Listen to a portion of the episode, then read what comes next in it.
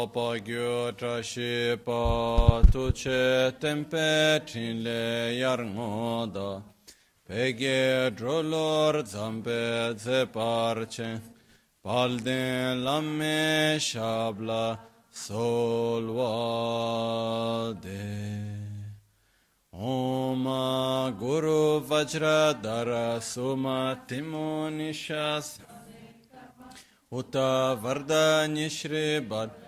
Manya Sarva Siddhi Hum Om Guru Vajra Dar Suma Timo Nishasane Kar Uta Varda Nishri Badra Varsa Manya Sarva Siddhi Hum Om Guru Vajra Dar Sumatimo Nishasanek Uta Vardanya Shri Badra Varsa Manya Sarva Siddhihum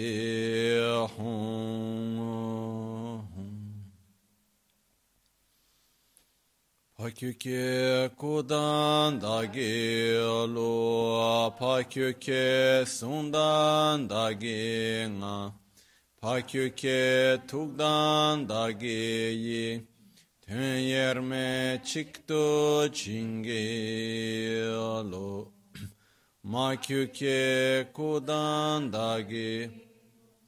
Makyuke sundan dagi nga makyuke tukdan dagi ten yerme çıktı çingi lo Om Muni Muni Maha Muni Shakya Muni Svoha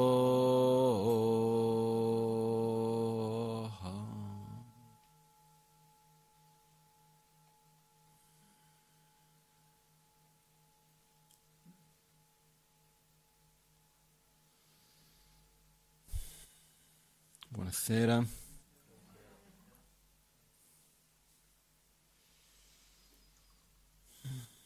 Innanzitutto mi scuso per il ritardo oggi. Che, niente, ritardo, è inutile stare a spiegare cose come, no? E questo mi fa ricordare che un po' i tempi nei quali noi viviamo, nella quale il quanto che in qualche modo seguiamo un po' la metafora rappresentata nella ruota della vita. Non so se avete già tutti visto questo simbolo che da qualche parte ce l'abbiamo qua. Mm. Almeno dovremmo averlo adesso. Che la ruota della vita, questo, questa ruota fatta di sei parti, che sono i sei reami di esistenza, e intorno a questa ruota al centro ci sono tre animali, no? c'è un, un gallo, serpente e un maiale che si mordono la coda uno dell'altro, poi ci sono questi sei reami, quindi i reami dei semidei, dei dei, il reame umano, poi ci sono i reami degli animali, degli spiriti famelici e degli inferni. Poi intorno ci sono i dodici anelli dell'interdipendenza e tutto questo viene tenuto da questo sorta di mostro che viene chiamato il Signore della morte, ma che in realtà rappresenta il tempo. E quindi questo è un po', in poche parole, questa simbologia. Questa simbologia nasce perché all'epoca di Buddha c'era un re che era discepolo di Buddha e non era re di un grandissimo regno. E in quell'epoca era tradizione ogni tanto fra i vari re dei vari regni mandarsi dei regali. E quando un re riceveva un regalo da uno, doveva mandare qualcosa o uguale o più bello. Mandare, rimandare indietro un regalo meno bello era segno di debolezza e non era rispettoso, eccetera. E succede che questo re riceve una, se mi ricordo bene, certe storie dei dettagli un po' li tolgo ogni tanto, quindi non, non ho certezza di quello che vi sto dicendo, questo dettaglio, però se mi ricordo bene riceve di regalo un'armatura. molto bella, fatta con le pietre preziose, d'oro, con una manufattura incredibile, eccetera. E questo re, che non era così ricco, non sapeva cosa mandare indietro e si trova in grande difficoltà. E dinanzi a questo va da Buddha e racconta la sua difficoltà e dice guarda c'è un problema, ha ricevuto da questo re questo regalo, non so cosa fare. E Buddha ha detto non c'è nessun problema, ti dico io cosa regalare. No? E Buddha descrive come ha detto di chiamare un pittore e, de- e descrive questa la ruota della vita. No? Quindi i tre animali nel centro, i sei reami d'esistenza, i simboli che rappresentano i dodici anelli dell'interdipendenza e il Signore della morte intorno, no? che, che, tiene tutto questo e dà una spiegazione su questo, eccetera. E quindi questo re, quando vede questo, questo disegno, eh, riesce a comprendere il ciclo di esistenza e lo manda come regalo all'altro re che quando lo vede, anche lui riesce a vedere la realtà in un modo diverso, vede il ciclo di sofferenza nel quale lui stesso si trova. Perché questo disegno in sé ci fa vedere in realtà il perché soffriamo. E ci fa vedere questo ciclo costante che noi viviamo di momenti di piacere, sofferenza, piacere, sofferenza, neutralità, sofferenza, sofferenza, piacere, piacere, piacere, neutro, questo ciclo costante nel quale noi viviamo. No? E quindi il re che lo riceve dopo rimane molto molto contento perché ha ricevuto un regalo che valeva molto di più di un'armatura dorata, che era qualcosa che l'ha permesso di comprendere profondamente la sua propria esistenza. E questo disegno fin d'oggi viene utilizzato, viene tramandato di generazione in generazione ancora oggi, è conosciuto oggi come la ruota della vita. No? Il tibetano si dice Sipakorlo. E, ehm, di solito nei monasteri viene sempre dipinto all'entrata. No? Io mi ricordavo di averlo messo da qualche parte qua, magari non ho trovato lo spazio giusto, non c'è. dal bagnano sicuro l'ho messo. Comunque sia, questa ruota della vita ha questo simbolo, e anche se non era l'argomento di oggi, all'inizio, al centro c'è quello che fa girare la ruota, e sono questi tre animali c'è il maiale che rappresenta la ignoranza, la galina o il gallo che rappresenta l'attaccamento illimitato e il serpente che rappresenta la rabbia. No? Aggiungo che nulla contro gli animali, è semplicemente una simbologia. No? Lo dico perché abbiamo già avuto in passato qualche problema con qualche animalista che ha detto ma cosa avete contro gli animali? No, perché nell'autoguarigione c'è il momento nel quale si eliminano i propri veleni mentali nella forma di animali. No? E quindi, ah no, cosa ci avete contro questo animale piuttosto che quello? Nulla, assolutamente, al contrario. Ma è una metafora che rappresenta il maiale. Qual è una delle caratteristiche del maiale? Mangia tutto quello che viene dato, quello che trova davanti. La ignoranza è proprio il fatto di prendere per reale ogni cosa che appare, come se uno mangiasse la realtà ogni momento si nutrisse senza chiedersi ma sarà così, ma non sarà così. No? Perciò noi abbiamo questa tendenza che quello che appare a noi, noi prendiamo per vero. Perché quello che accade è che abbiamo dei meccanismi interni nostri di percepire la realtà che fanno in modo che quello che percepiamo in realtà non corrisponde poi dopo con i fatti.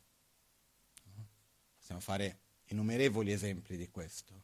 Uno di quelli più semplici da capire è che noi vediamo le cose che sono costantemente in trasformazione, non riusciamo a percepire questa trasformazione costante, quindi appaiono a noi come se fossero permanenti e noi ci relazioniamo a ciò che è impermanente come se fosse permanente, no? L'altro giorno, per caso, non c'entrava niente, ho letto la velocità in cui cresce, cresce il capelli, più o meno che sono qualcosa come 5 nanometri. Non ho capito, non mi ricordo più se al secondo, al minuto, non importa, al secondo mi sa. Un nanometro è un metro diviso in un, bi- un miliardo. Eh, comunque sia, per dire che i capelli sono costantemente in crescita. Però cresce, prendiamo un centimetro, dividiamo per un miliardo, 5 di quelli è quello che cresce in un secondo. Perciò noi non riusciamo a percepire vis- visivamente quello, ma questo non vuol dire che non ci sia una costante trasformazione, una crescita continua. Anche cose che crescono e si trasformano in modo molto più apparente non riusciamo a percepirlo spesso. Perciò la ignoranza è intesa come prendere per reale ciò che mh, mm, percepire la realtà in un modo incoerente, questo si intende per ignoranza. No? La ignoranza di due tipi, c'è l'ignoranza del non vedere e c'è l'ignoranza del vedere sbagliato. No? La parola ignoranza parte proprio dal suo significato in sanscrito che è avidya, la parola avidya in sanscrito è quello che si utilizza per ignoranza, dove A è una negazione, vid vuol dire vedere, quindi avidya non vedere. Quindi io posso non vedere perché vedo, vedo in modo sbagliato, posso non vedere perché proprio non ho nessuna consapevolezza di quella cosa lì. No? E nella nostra ignoranza, principalmente l'ignoranza del vedere sbagliato più che l'ignoranza del non vedere. Abbiamo tutte e due forme. Quindi al centro di tutto nasce da questa ignoranza. King abbiamo il maiale e poi insieme col maiale c'è la galina. La galina rappresenta l'attaccamento perché non lo so quanti di voi avete avuto familiarità a vedere le galine in giro. No? Ma se uno si ricorda di una galina, cosa sta a fare la galina? a mangiare, no? In portoghese noi chiamiamo siscare, non so come si dice in, in italiano. A beccare, sta sempre lì tutto il giorno, no? Quindi non si ferma mai. Quindi c'è questo aspetto del desiderio, dell'attaccamento che non basta mai, non importa quanto uno ha, uno continua sempre ad andare a cercare, a voler di più continuamente. E poi c'è la rabbia, l'avversione che viene rappresentata dal serpente. Questo uno dei significati è perché la rabbia è molto velenosa. La rabbia è qualcosa che con poco si può colpire in un modo molto profondo e molto forte. No? Quindi un serpente velenoso con molto poco riesce a uccidere, riesce a fare un danno enorme. E poi c'è un detto antico orientale che dice se una persona uccide un serpente, il serpente guardando negli occhi della persona mentre muore, ha un ricordo e un odio verso quella persona che dura per sette vite del serpente, che si trattiene questa rabbia, questo odio verso. No? Questo è quello che si racconta. Poi io non ho conoscenze per poter dire è o non è. Ho l'esperienza di vedere serpenti ed è un'esperienza abbastanza forte. No? Quando siamo davanti a un serpente non è come un altro animale, almeno la mia esperienza. L'ultima volta in Indonesia stavo camminando di notte in mezzo un po' alla foresta, mi sono trovato davanti a un pitone dove la testa era grande come la mia mano a 30 centimetri di distanza. Non è stato molto piacevole. Eh, non ho mantenuto tutta la calma, posso dirvi. No? Mi sono girato e sono andato via con i passi un po' veloci. No, era più o meno spesso così a, a blu e verde. Comunque sia, era alzato con la lingua fuori. E poi è rimasto impressa quell'immagine per, per un po' di tempo. Comunque sia, non è questo l'argomento di oggi. Il punto è che al centro del ciclo della nostra esistenza c'è ciclo dell'esistenza condizionata, della sofferenza, c'è ignoranza. Dalla ignoranza manifestiamo attrazione e avversione. E l'attrazione certe volte uno può chiedere, ma cosa c'è di male nel desiderio? E qua c'è un punto interessante da osservare. Quello che viene chiamato come veleno mentale, causa della sofferenza, che va quindi superato, abbandonato, eccetera, non ha necessariamente la connotazione che noi abbiamo magari culturalmente del peccato, di una cosa negativa non è necessariamente qualcosa che vada a fare del male a qualcuno è negativo nella sua natura, ma è qualcosa che quando manifestato in una persona, in un essere, toglie lo stato di pace di quella persona. La definizione in tibetano dei veleni mentali, quindi di quello che c'è al centro di questo cerchio, è sem raptum shiwar chebena gnomonpao. Quindi quello che viene tradotto come veleno mentale, come emozioni negative, ci sono diverse parole che vengono utilizzate, anche se la parola emozioni non esiste in tibetano. È una parola relativamente nuova in realtà la parola emozione, comunque sia.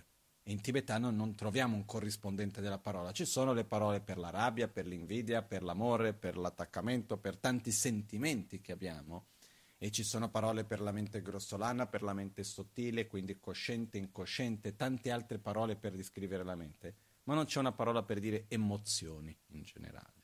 Comunque sia.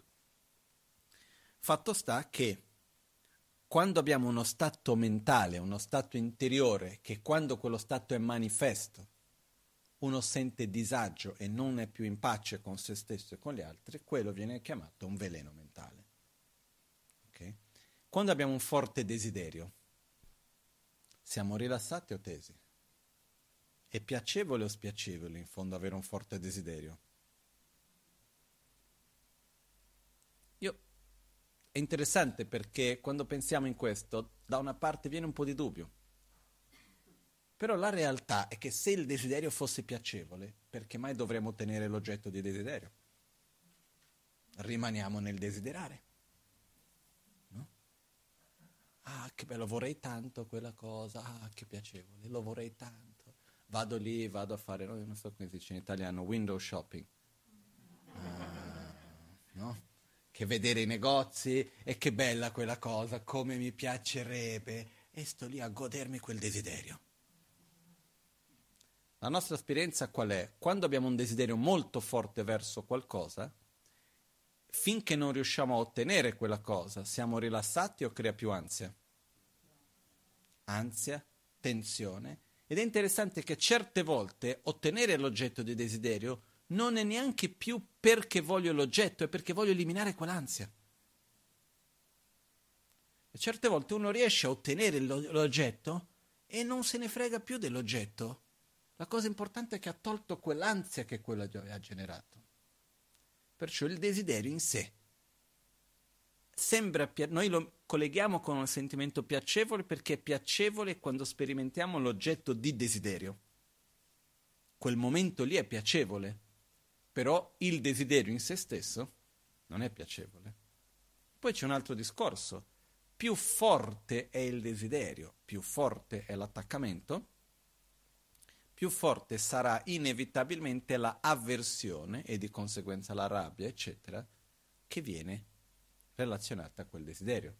Perché se ho, ho tanto attaccamento all'acqua, ok, è la mia acqua, perché è la mia acqua, e arriva qualcuno vicino, non mi ha fatto niente di male, manifesta che ha un po' di sete.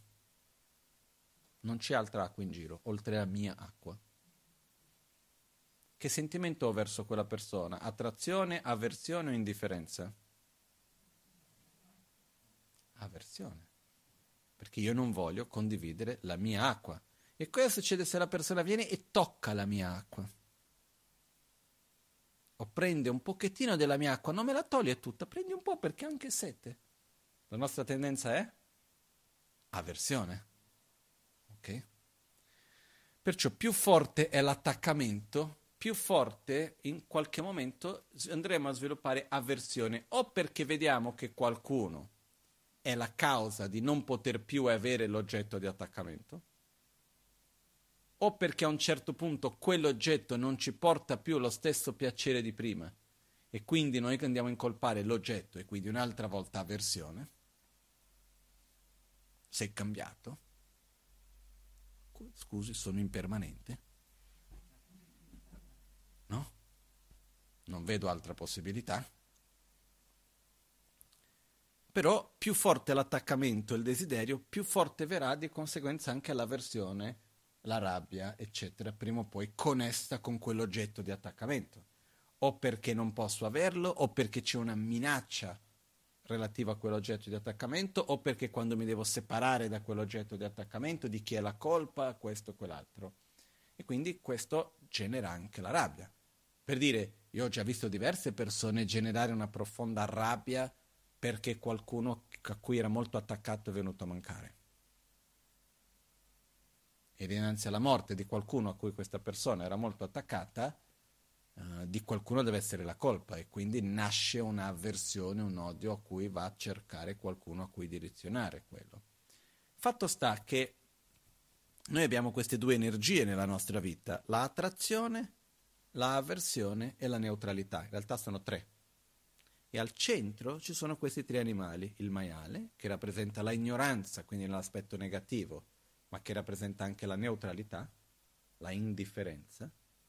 Poi abbiamo la galina, che rappresenta la attrazione, desiderio, e il serpente, che rappresenta la avversione, però sono tre energie che tutti noi abbiamo e inevitabilmente le avremo, però quando vengono utilizzate in un modo negativo, cominciano a generare una sorta di inerzia, una sorta di ciclo negativo che noi chiamiamo di karma.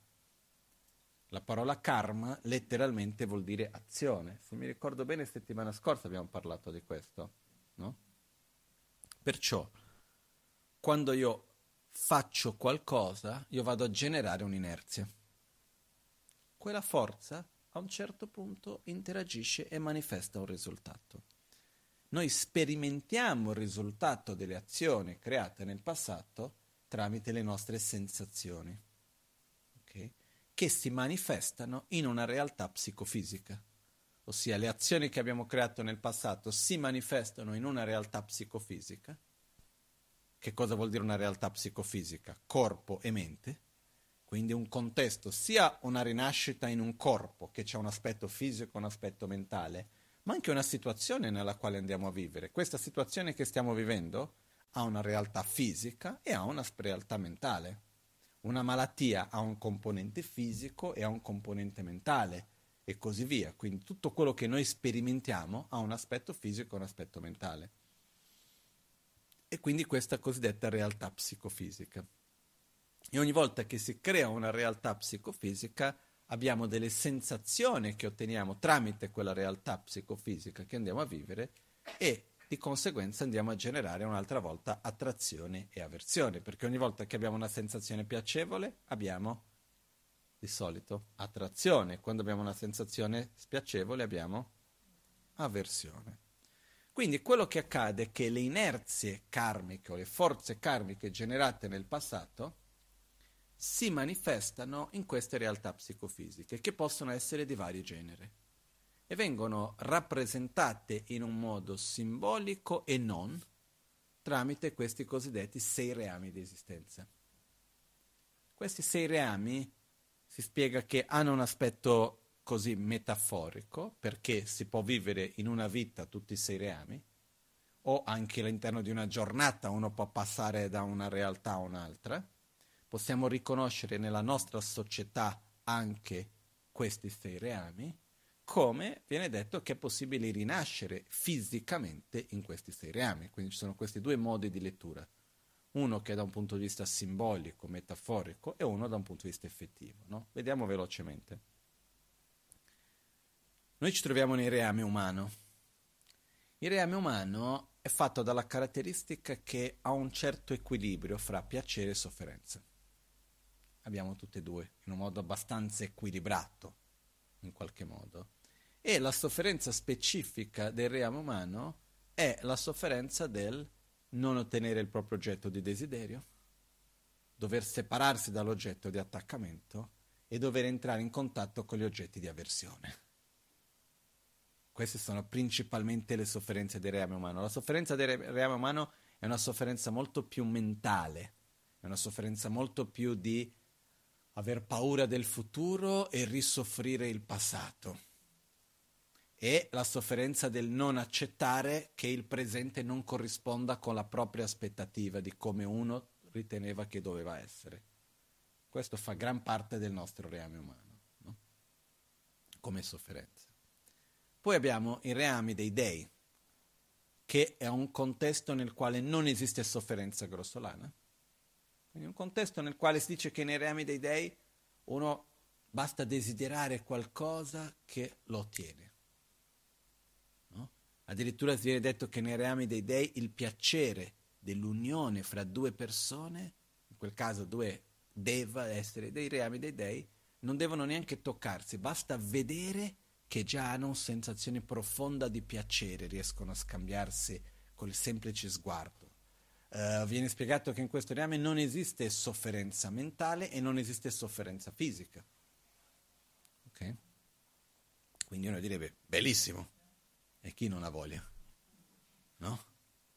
Quello che accade è che una delle descrizioni che viene data è che in questo reame prima o poi finisce quell'esperienza. E di solito quello che, finisce, quello che succede è che quando uno arriva verso la fine di questa esperienza, uno vede dove andrà dopo. E quindi l'ultima parte della vita nei reami dei dei è una parte di enorme sofferenza. E il problema è che per me la metafora dei reami dei dei è uno che nasce con un'enorme eredità, passa tutta la vita a spendere quei soldi ottenendo tutti i piaceri che uno può, quello che succede è che viene spiegato che nei reami dei dei uno che rinasce in questo stato non riesce a pensare nell'altro perché è così preso dai propri piaceri.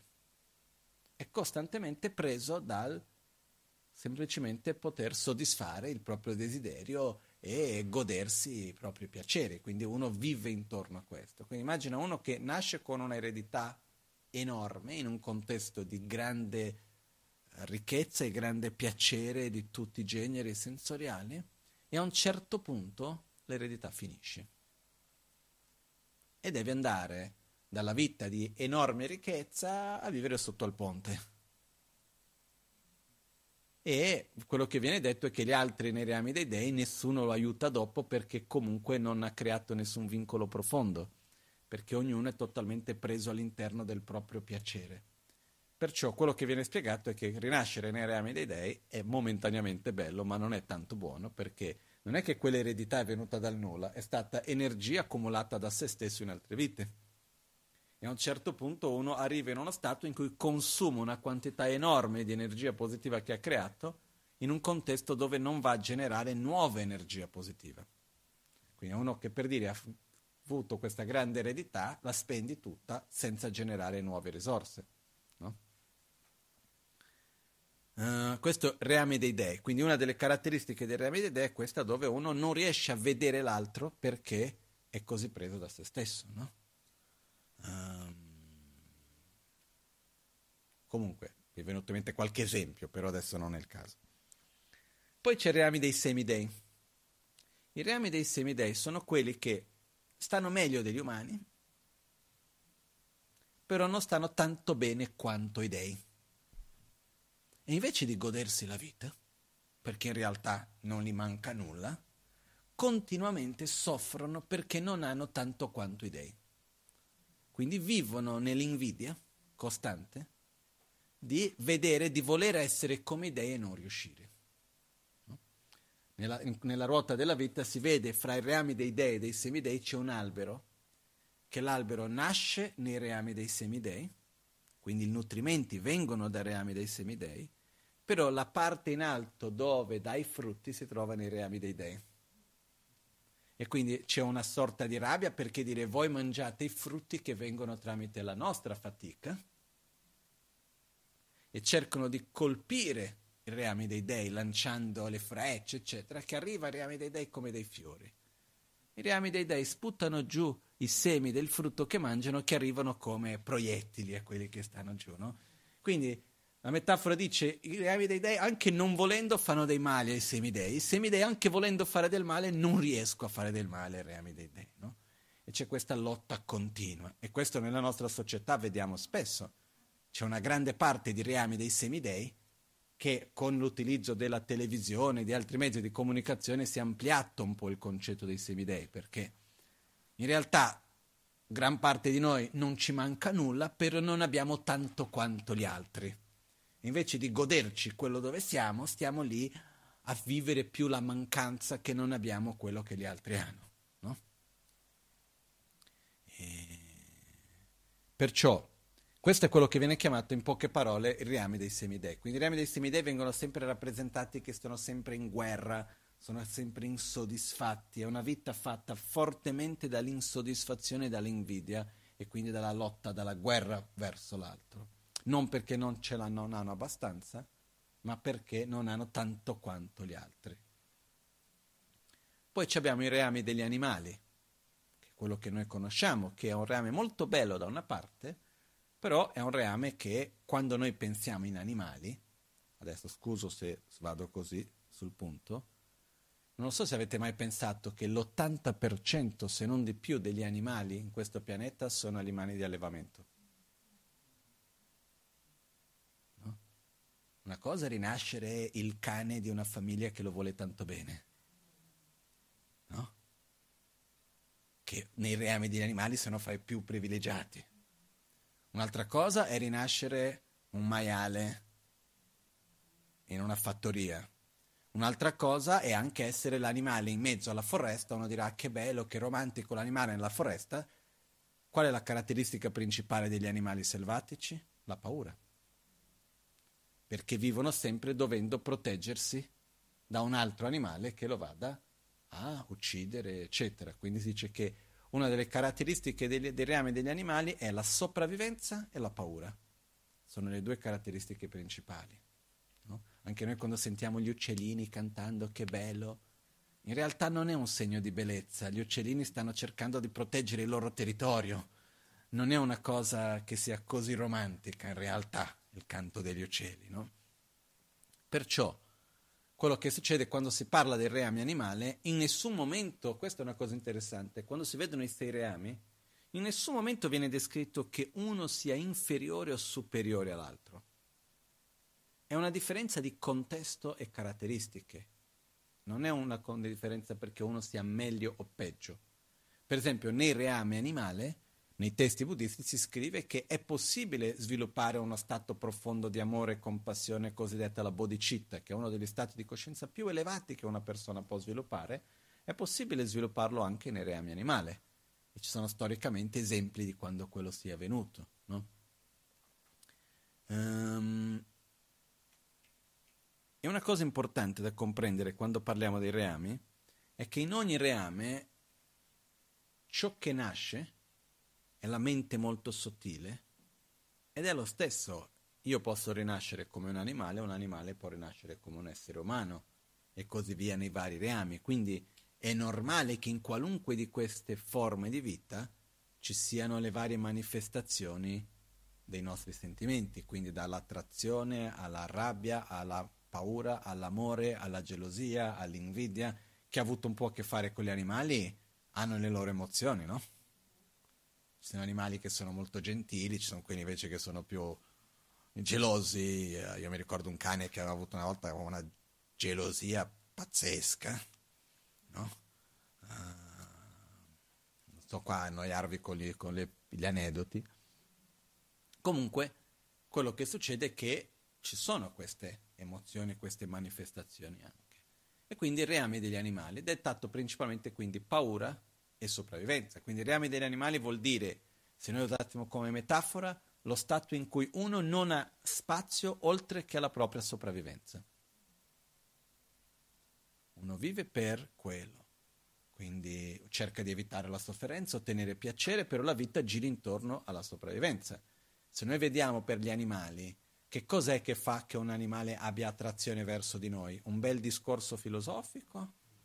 O dargli da mangiare? No?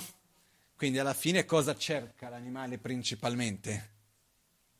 Ovviamente l'animale riceve l'affetto, riceve l'amore, sente la sicurezza e tutto il resto e sente le emozioni ed è un, non è che è un essere inferiore in quel senso. No? Questa è una cosa interessante che la visione buddista della, della realtà in cui noi ci troviamo non è una visione umanista, ma è una visione animista. Perché la visione umanista è la visione nella quale l'essere umano è al centro del cosiddetto creato, è al centro dell'esistenza e tutto gira a servizio dell'essere umano.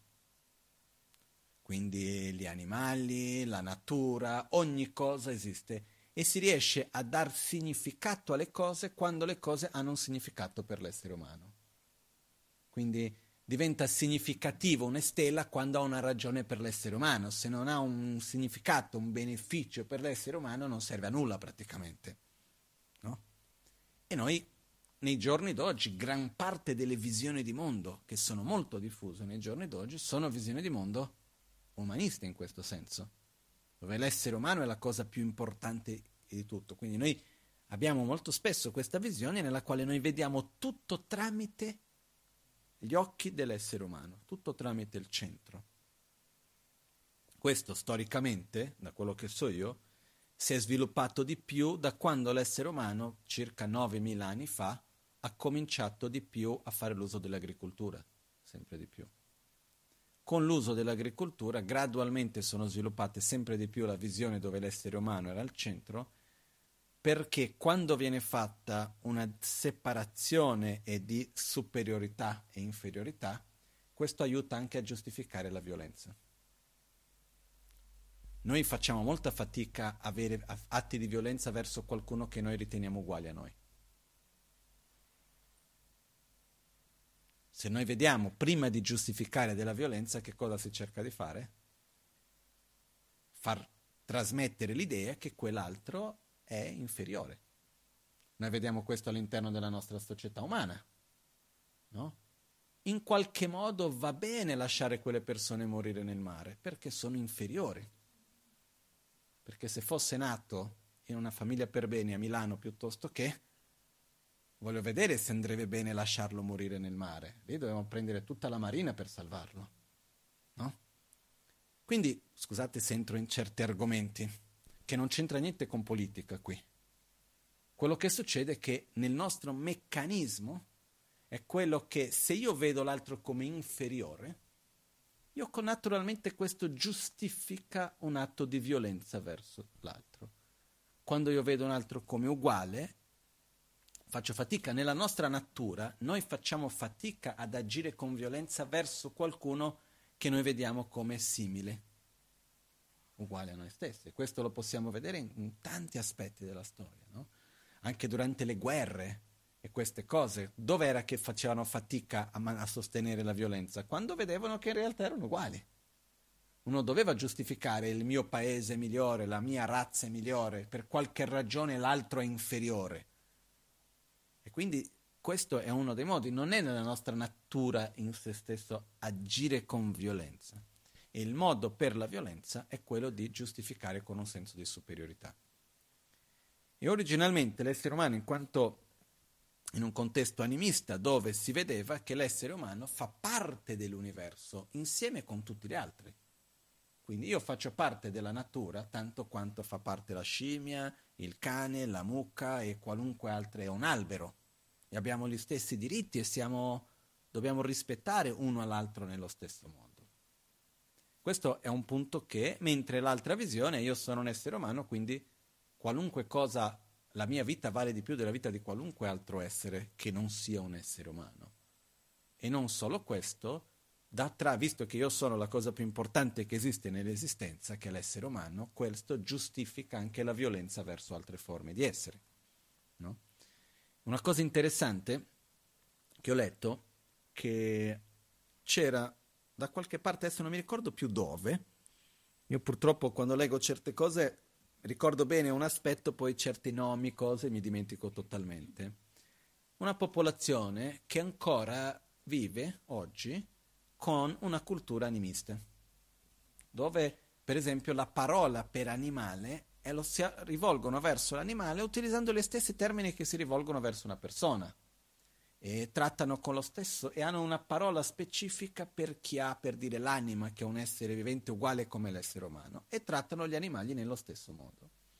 A un certo punto in questa società, questa comunità, eccetera, hanno cominciato per la prima volta ad avere animali di allevamento.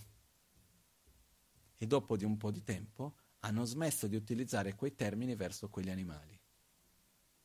E quindi quegli animali hanno trovato un altro termine e non facevano più parte degli animali che sono uguali a noi, ma qualcosa di inferiore. Perché come faccio io a trattarti con così tanto disprezzo e violenza se sei uguale a me? Questi, questo è un processo che avviene. Ok? Perciò, questo fa parte, sono un po' uscito dal tema di cui stiamo parlando, però noi abbiamo la tendenza questa, per creare in qualche modo questa per giustificare la violenza si va a creare questo senso di superiorità. No? Vediamo questo, basta guardare durante la seconda guerra, ma basta guardare i tempi in cui viviamo. Eh? Ci sono tante cose che possiamo vedere di questo genere. E comunque sia. Per tutto questo per dire che la visione buddista è una visione animista in questo senso. Animista nel senso che l'essere umano e una formica sono esseri senzienti nello stesso modo. E il mio, mia, il mio continuum mentale, che è la parte più profonda di me che continua di vita in vita, il continuum mentale di una formica, sono, hanno lo stesso valore. Perché la formica può rinascere come un essere umano e io posso rinascere come formica. Quindi siamo, facciamo parte della stessa esistenza, con lo stesso rispetto uno verso l'altro eh, e non come qualcosa di superiore che quindi utilizza la natura. Noi non, noi non possediamo la natura, noi facciamo parte della natura. E questo è una cosa che è molto diversa, è un punto fondamentale. Se noi vediamo fra le visioni anche um, religiose, eccetera, credo che questa sia anche una differenza molto forte fra tante delle altre religioni in cui l'essere umano non è il centro dell'esistenza, ma è una parte nell'insieme, una parte privilegiata su tanti aspetti, perché abbiamo una capacità intellettuale, eccetera. Se ben utilizzata, privilegiata, se male utilizzata, in realtà ci fa più male. Però, con questo, ok, abbiamo reami dei dei, semidei, umani, animali. Poi abbiamo altri due reami, che è il reame degli spiriti famelici e il reame degli inferni. Il reame degli spiriti famelici, la descrizione che viene data dai testi antichi dice il reame degli spiriti famelici è un reame nel quale gli esseri che fanno parte di questo reame hanno la stessa capacità intellettuale, lo stesso potenziale e capacità di un essere umano. Però a causa della estrema fame ed estrema sete, non riescono a sviluppare questa capacità intellettuale e passano l'intera vita nella fame e nella sete. Hanno la pelle molto scura, hanno la gola molto fine e la pancia molto grande. La pancia è fatta di fuoco e c'è un nodo nella gola. Passano l'intera vita a cercare cibo ed acqua e quando riescono ad ottenere un pezzettino di acqua, non appena la bevono già si asciuga di tanto calore che c'è dentro e quando man- trovano qualcosa da mangiare non riescono a deglutire e neanche a digerire bene. Okay? Queste sono le descrizioni che hanno migliaia d'anni, queste descrizioni. Quando io ho ricevuto questi insegnamenti l'ultima volta in Tibet, ho preso dall'abate di Tacilompo Kacelo Stampunzo Rinpoche, che è una persona che ha sempre vissuto in Tibet in un contesto molto antico, così per dire, non una persona che non aveva accesso ai mezzi moderni di comunicazione, ho portato le foto di persone in stato di estrema fame, che purtroppo oggi ancora esiste, per esempio in certi posti in Africa, eccetera. E come sono queste persone? Co- cosa succede con l'essere umano in questi stati? La gola diventa molto magra, la pancia molto gonfia, ha un bruciore interno, quindi questo fuoco fa fatica a deglutire quindi quello che succede è che è molto molto simile a quella descrizione. Ha lo stesso potenziale di qualunque altro essere umano, ma cosa succede al cervello quando non gli dai nutrimento? Perde la sua capacità anche di comprendere, di, di, di, di comprensione intellettuale in tutti i suoi aspetti. Quindi quando noi parliamo degli esseri, dei spiriti famelici, da un punto di vista effettivo, secondo me non sono spiriti, sono esseri umani in certi contesti che purtroppo esistono questo è il, mio, è il mio punto di vista. E poi, da un punto di vista metaforico, simbolico, sono esseri che uno quando uno passa la vita nell'insoddisfazione così profonda che non riesce mai a mettere energia in nient'altro perché non basta mai quello che ha. Quindi è questo stato di aver sempre bisogno di più e sempre ricercare e mai riuscire ad avere un attimo di soddisfazione. Questo è un aspetto dei cosiddetti spiriti famelici. E poi c'è l'ultimo, che è un quello più pesante fra tutti, che è i reami degli inferni. E qua qualcuno vedrà, ma esisterà gli inferni? Nella spiegazione che viene data nei testi buddisti spiega che gli inferni sono di due tipi, gli inferni caldi e gli inferni freddi. L'inferno caldo ha principalmente la caratteristica della rabbia, l'inferno freddo principalmente la caratteristica della depressione. Tristezza, depressione. Uh, e viene spiegato che l'inferno non è necessariamente un luogo fisico, ma è uno stato interiore. E esistono tanti tipi di inferni che vengono descritti. Uno di questi viene chiamato l'inferno ricorrente. E c'è una storia che ho sentito da una ragazza che frequenta il centro, un'amica nostra, che era una conoscente della sua sorella. Questo in America, dove era una ragazza giovane che in una lezione di chimica all'università c'è stato un incidente nel laboratorio, preso fuoco e lei si è bruciata tutto il corpo. No? È finita in coma in ospedale e alla fine di questo periodo che è stata in ospedale, dopo circa dieci giorni si è svegliata dal coma e aveva un ricordo molto forte di una sorta di incubo che era che è durato tutto quel periodo. Perciò fisicamente lei era in ospedale, protetta, curata. Però lei ha vissuto come un incubo che non finiva più, nel quale lei veniva violentata e poi dopo bruciata. Poi da capo ritornava violentata, bruciata, violentata, bruciata, violentata, bruciata innumerevoli volte. Quindi io mi chiedo, questa ragazza quando si sveglia da questo, lei si racconta che lei quando si svegliò era in shock non dall'incidente del corpo, ma da questo sorta di incubo che non finiva più, che per lei è durato un'infinità. Per questa ragazza, lei ha sperimentato quella sofferenza o no? Perché quando ci svegliamo da un incubo, noi abbiamo vissuto quella sofferenza nell'incubo o no? Sì. Per, non importa quanto ci dicano non era vero, ma io in quel momento l'ho sentito, io l'ho vissuto. Perciò questo è un esempio perfetto di un inferno ricorrente. No? Ci sono tante storie che rappresentano l'inferno ricorrente. Perciò gli inferni sono stati principalmente interiori nella quale uno rimane intrappolato in uno stato profondo o di tristezza, di depressione o di rabbia, odio o di profondo dolore. E uno può rimanere intrappolato in questi stati. Uh, quindi, prima di tutto, una cosa importante, nella visione buddista, nessuno di questi sei reami è eterno. Perciò in qualunque dei sei stati che un essere si trovi, quando quella forza karmica che ha generato quella rinascita si conclude, uno muore e di conseguenza va a rinascere in un'altra realtà. Può essere simile o molto diversa. No? Sto dicendo una cosa bella riguardo gli inferni almeno. Che cosa è necessario per uscire dagli inferni? Uno, di, uno dei, una delle chiavi per poter uscire da una rinascita infernale è uno stato di amore sincero. Viene descritto che un essere che si trova negli inferni si riesce in mezzo a quel contesto di profonda sofferenza e violenza e tutto il resto a sentire verso un altro un attimo di compassione, quindi amore e compassione, quello automaticamente lo fa uscire da quella realtà.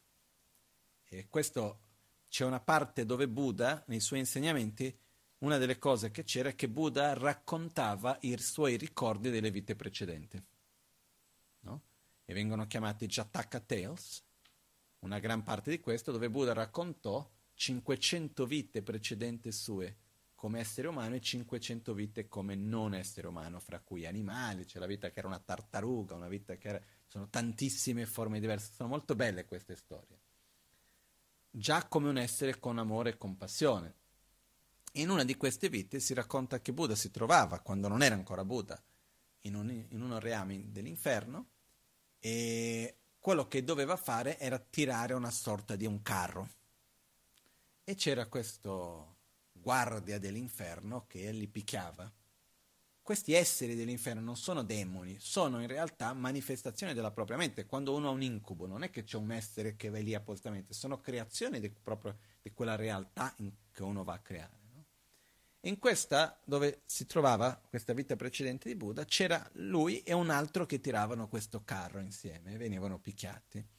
E a un certo punto lui vede l'altro in sofferenza, sente una compassione profonda verso l'altro, si rivolge verso questa sorta di guardia e dice non picchiare più lui, tiro io a posto suo, faccio io il doppio dello sforzo e semmai picchia me e non lui.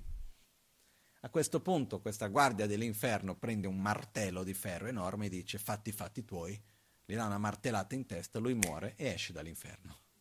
No? Quindi questo è una storia che racconta che in realtà la condizione che l'ha fatto uscire da quello stato è stato la causa più che la condizione. La condizione è la martellata, che è tra l'altro la forma in cui uno si è svegliato da quell'incubo in qualche modo mentre la causa è quel sentimento profondo di amore e di compassione verso l'altro. Perciò, se noi vediamo all'interno di una vita, possiamo sperimentare i sei reami? Ci sono momenti di profondo piacere nel quale uno non si preoccupa di niente e non riesce a vedere l'altro perché viene totalmente preso in mezzo ai propri piaceri. Ci sono momenti in cui uno avrebbe tutto per star bene, ma non riesce a star bene perché vede l'altro che ha di più. Ci sono momenti in cui uno ha un equilibrio fra bene e male, c'è un po' di sofferenza, un po' di piacere, però soffre perché non ha quello che vorrebbe, soffre perché le cose non sono come secondo noi dovrebbero essere, eccetera. Ci sono momenti in cui uno può passare nella quale l'aspetto principale è la propria sopravvivenza e uno ha paura di non riuscire a sopravvivere, eccetera, dove la sopravvivenza diventa l'aspetto più importante. Ci sono momenti in cui uno ha una profonda insoddisfazione, non importa quanto riesca ad ottenere, non basta mai, e ci sono momenti in cui ci sono sofferenze profonde o manifestate come rabbia e odio o manifestate come depressione e tristezza. No? Possiamo vivere tutti noi in una vita e questi sono descritti i sei reami di esistenza cosa fa che uno passi da una realtà a un'altra? Due aspetti. In realtà dodici, però possiamo cercare di riassumere, perché spiegare i dodici anelli non è velocissimo.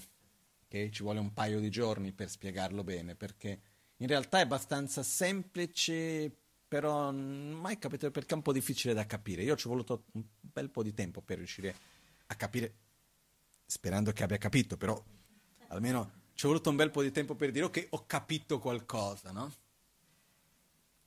Di questi dodici anelli, nella quale nasce dove c'è l'ignoranza, con la ignoranza abbiamo, andiamo ad agire dove c'è la coscienza, poi dopo di questo abbiamo la nostra, dopo dell'azione, dove, dove c'è ignoranza, azione, coscienza. Dopo della coscienza abbiamo i nostri sensi che si manifestano dalla coscienza. In poche parole, dalla ignoranza noi andiamo ad agire. Con quell'azione che andiamo a compiere, lasciamo, creiamo un'inerzia nel nostro continuo mentale che prima o poi entra in contatto con qualcosa dai suoi frutti. È come un seme che viene piantato che prima o poi va a germogliare. Quando germoglia nel nostro proprio continuo mentale, germoglia nell'aspetto di una realtà psicofisica, tramite la quale andiamo a avere contatto, quindi entriamo in contatto con i nostri sensi e gli oggetti dei sensi e tramite il contatto con gli oggetti dei sensi sperimentiamo una sensazione. Dinanzi alla sensazione inevitabilmente abbiamo Brahma, ossia attrazione verso il piacere, avversione verso la sofferenza. E tramite questa brama, questo desiderio, andiamo a direzionare questo desiderio. Cosa devo fare per evitare la sofferenza? Cosa devo fare per ottenere più piacere? E da questo andiamo ad agire. E quando andiamo ad agire andiamo a creare una condizione perché un'altra causa che abbiamo creato nel passato possa manifestarsi e da questo c'è una nuova nascita di una nuova realtà psicofisica. Ogni qualvolta che una realtà psicofisica nasce, allo stesso tempo, al subito dopo che nasce, comincia già nel processo di invecchiare per poi dopo morire. Okay? E ogni volta che una cosa muore, in realtà che cosa succede? Si trasforma. Quindi la morte vuol dire finisce una realtà e comincia un'altra. Però questi momenti di morte e rinascita, in mezzo c'è una cosa chiamata bardo, ossia stadio intermedio, che sono molto molto importanti, perché quando finisce una realtà psicofisica e prima di cominciare un'altra, spesso abbiamo queste realtà psicofisiche neutre, questi stati un po' neutri, che ci permettono di direzionarci in un modo piuttosto che un altro. Facciamo un esempio qualunque. Ho una realtà psicofisica che è un lavoro. Un certo momento, dal momento che, ah che bello c'è il nuovo lavoro, sappi che dal primo momento, il primo giorno del lavoro, sta già cominciando a finire, nel senso che ogni cosa quando comincia, comincia già il suo processo di andare verso la fine. Un giorno quel lavoro finisce. Diciamo che non finisce a causa della pensione o della morte, ma finisce perché uno quel lavoro finisce e uno deve, si trova un momento nel quale non ha un lavoro. Quando quel lavoro è finito, quante possibilità di lavoro abbiamo davanti a noi? Io posso scegliere se voglio, voglio continuare a fare il parrucchiere se voglio andare ad aprire una, un bar, se preferisco andare a fare l'artista, o se voglio andare a studiare lingue, o se voglio fare lavorare al supermercato, non lo so, posso cercare mille possibilità. Ho tantissime possibilità davanti a me. Ma quando prendo un nuovo lavoro, perché io possa fare un altro lavoro ancora, di solito cosa devo aspettare? Che quello finisca. Okay? È come un rapporto di coppia. Una persona c'è un rapporto con una persona, si crea un vincolo. Okay? Perché uno possa generare quel vincolo con qualcun altro, effettivamente, in modo libero, cosa è necessario? Che quel primo vincolo, quel ciclo, si concluda. Ok? Se quello non accade, ci sono tante conseguenze sgradevoli che non entriamo nei dettagli adesso, ok? Perché la realtà è che aprire un nuovo ciclo senza che un altro ciclo sia finito vuol dire che uno è legato in un certo modo e non riesce in realtà a vivere il nuovo ciclo perché viene legato dall'altro e questo crea tantissimi problemi, tantissima sofferenza e conflitti.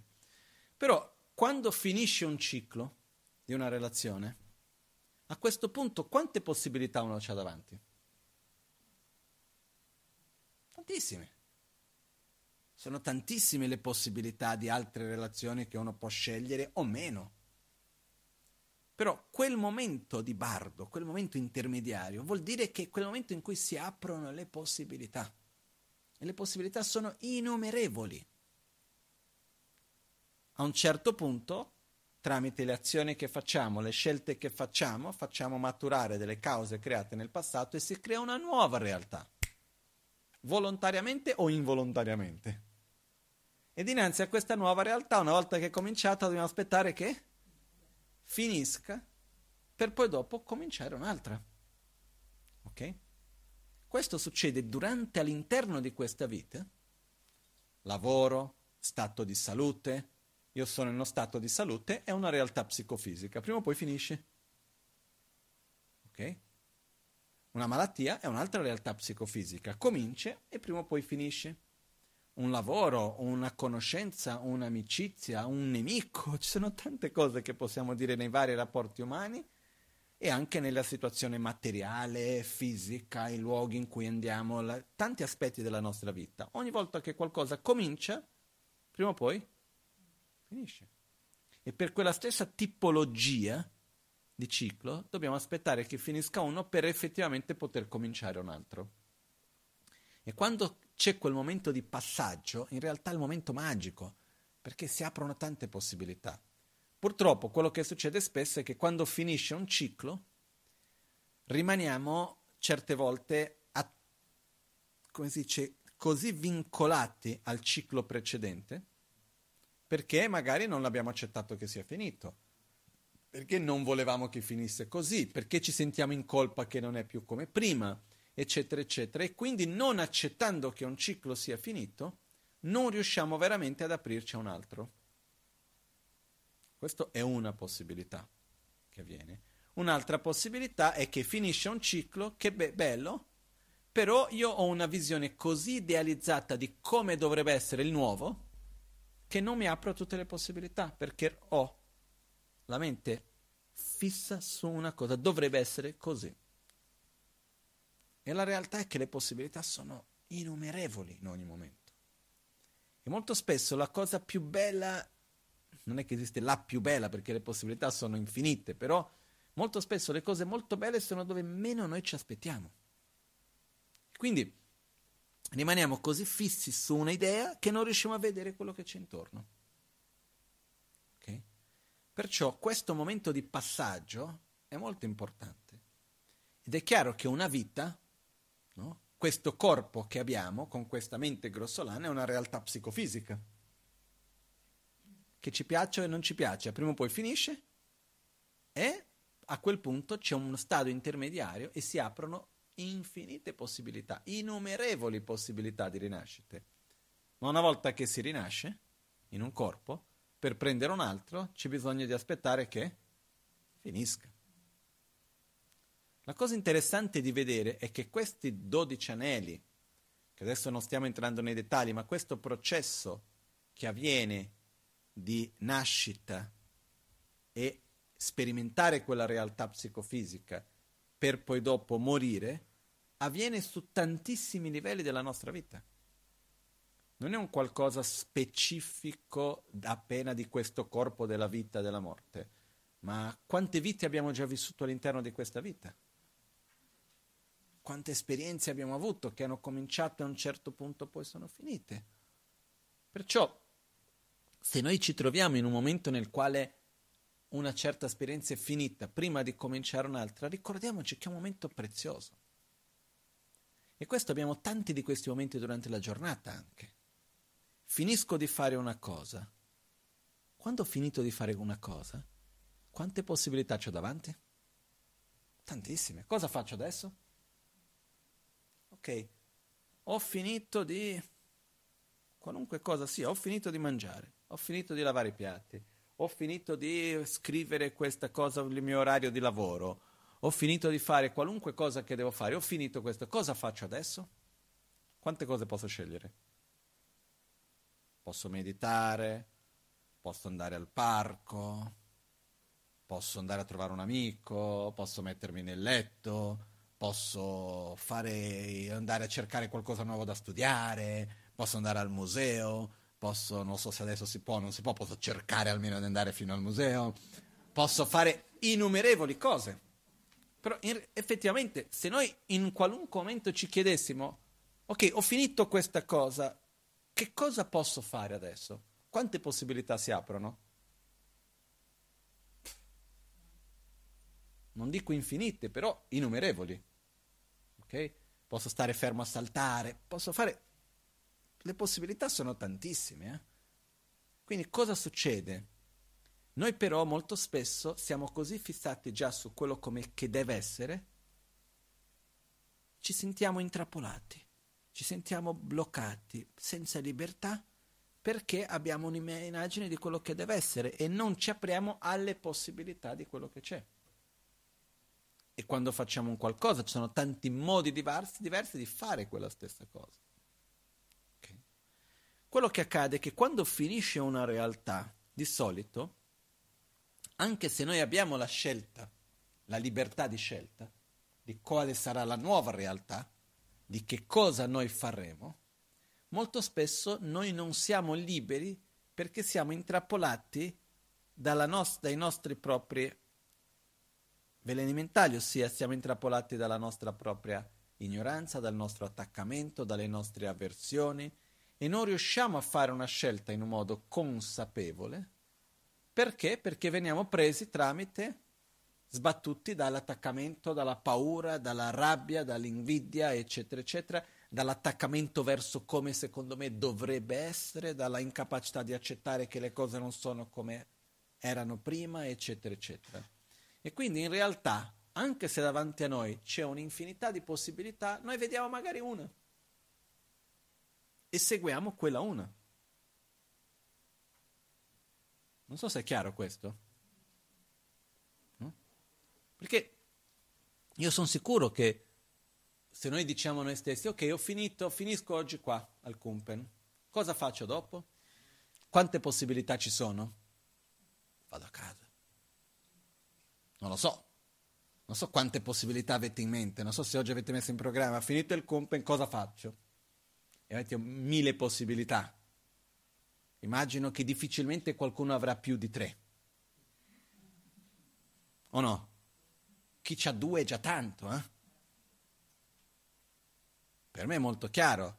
Finisco qua, poi dopo devo andare ad Albagnano, domani c'è un appuntamento alle 9 del mattino, devo tornare, non ci vuole di dormire tanto tardi, c'ho, perciò ho una mia idea. Però quello che succede è che noi ci fissiamo su cosa deve essere, come deve essere, sulla base delle nostre attrazioni, avversioni, necessità, eccetera, eccetera, e non vediamo tutte le possibilità che ci sono. Però questo non riguarda solo finisco una cosa, cosa faccio, finisce una relazione, cosa faccio, finisco un lavoro, cosa faccio, finisce un giorno, mi sveglio al mattino, cosa faccio nel giorno di oggi. Ci abbiamo tante possibilità davanti a noi, però molto spesso non vediamo. E quando uno muore e deve rinascere, viene detto che succede la stessa cosa uno in realtà avrebbe la libertà di scegliere dove e come rinascere, però viene preso dalle proprie attrazioni, avversioni, condizionamenti e così come adesso che avremo la libertà di scegliere fra tantissime cose, sembra che la possibilità sia una sola. E siamo quasi forzati verso quello. Non so se è chiaro questo. Ok? Quindi una riflessione da fare è quella di osservare che ovviamente non possiamo fare delle cose senza aver avuto le cause e le condizioni per quello. Io non è che dico ok, finito qua, che voglio tornare ad Albagnano, come faccio per tornare? Posso scegliere di andare a piedi? Sì, potrei, no? Posso scegliere di prendere una bicicletta, magari un monopattine, è più facile, no? È più facile da trovare, intendo dire. Io da ragazzino provato non è che mi è andato tanto bene. Eh, però preferirei un elicottero. Ho avuto l'opportunità diverse volte di andare in elicottero, è bellissimo. E quando ero andato in elicottero in Brasile, ho pensato che comodo sarebbe Albagnano Milano, quella ventina di minuti. Sarebbe comodissimo. Poi è proprio bello, la sensazione di andare in elicottero è bellissima, mi è piaciuto tanto. No? Poi c'era anche un discepolo che era pilota. Facciamo, mettiamo le cose insieme, no? Però la realtà è che se finisce qua e io mi metto la proposta voglio tornare in elicottero, non ho quei mezzi. Se voglio tornare in elicottero, devo smettere di fare il lama per un po', cercare di guadagnare un bel po' di soldi e poi dopo chissà, magari posso un giorno avere l'elicottero, no? Però quello che succede che cos'è? Noi abbiamo infinite possibilità, infinite no, innumerevoli possibilità all'interno di quello, di, delle cause e condizioni che noi abbiamo. Noi non possiamo metterci davanti una possibilità per le quali non ci sono le risorse. Quello che voglio dire, con le risorse che noi abbiamo, abbiamo una possibilità enorme. No? Mi ricordo uno, uno, dei nostri amici, si chiamava Peter, Pete, che era un monaco ad Albagnano, negli ultimi anni era, era diventato monaco, un ragazzo inglese, un signore inglese, che era un personaggio incredibile, non so chi di voi l'ha conosciuto, un po' di persone l'avranno conosciuto, e lui ogni volta che andava in macchina, lui piaceva guidare, veniva da Milano, tornava a Milano per esempio, ah Peter, quando sei partito? Ah, non so, questa mattina, era sera quando arrivava, dice, ma quanto tempo hai voluto da qua? No, non lo so, sei ore, Milano al Bagnano. Perché lui mentre guidava, lui leggeva il nome di un paese che non conosceva, gli piaceva e andava a conoscerlo. Quindi usciva dall'autostrada, girava e a lui non piaceva fare sempre la stessa strada, quindi ogni volta prendeva una strada diversa. Si fermava, andava in macchina anche da qua fino all'Inghilterra ogni volta tempi totalmente diversi, no? Ma anche per piccoli tragitti, no? Era un personaggio. Comunque, ehm, fatto sta che ci sono tante possibilità con le risorse che noi possediamo. Quello che voglio dire è questo. Con le risorse che noi abbiamo, abbiamo un'infinità di possibilità. Senza dover metterci delle cose impossibili davanti. In quanti modi diversi posso fare la stessa cosa? Il semplice fatto, arrivo a casa oggi, come mi rivolgo verso le altre persone con cui vivo? Abbiamo diverse scelte in questo contesto, no? Sì ogni azione che noi andiamo a compiere è una causa per un risultato futuro, però tramite quella con- causa allo stesso tempo andiamo a creare una condizione per far maturare una causa del passato. Quindi ogni azione che andiamo a fare ha due funzioni, causa e condizione, mi spiego meglio. La causa è vado a creare piantare un seme che poi dopo andrò a sperimentare nel futuro, vado a generare un'inerzia verso il futuro. Quella stessa scelta, quella stessa azione va, è una, una condizione che fa maturare qualcosa che ho fatto nel passato, un'inerzia che esiste dal passato. Okay? In altre parole, il momento presente è dove si fa maturare il passato e si creano le cause del futuro che nel presente noi viviamo il, le cause del passato e creiamo le cause per il futuro. Però quando noi facciamo un'azione, creare, sperimentare le cause del passato vuol dire permettere a nuovi cicli di maturare, di nascere. Ci sono certi che sono molto brevi, altri che sono molto lunghi. Per quelli che ci sono momenti importanti della vita. Cosa vado a studiare? Con chi vado a sposare? che lavoro vado a fare. Eh, ci sono cose che sono cicli che una volta che nascono non è così semplice che per farli finire. E c- molto spesso durano vi- l'intera vita. Mentre ci sono tanti altri cicli molto più brevi che noi viviamo. Però quello che succede è che una volta che si scatena un ciclo, devo aspettare che finisca. E ogni volta che noi facciamo qualcosa, stiamo creando una causa per il futuro e stiamo facendo maturare un ciclo piuttosto che un altro del passato. Perciò arrivo a casa, che parole dico? Mi fermo per comprare un regalo? No. In che modo che mi svolgo verso l'altro? A seconda del modo in, io, in cui mi comporto, io posso far maturare un ciclo piuttosto che un altro. Questo sto parlando nella relazione di un'altra persona però molto spesso noi non ci ricordiamo che abbiamo quella libertà e noi andiamo ad agire come se fosse una conseguenza di qualcosa che non dipende da noi. O mi sbaglio? È così. Mentre abbiamo questa libertà.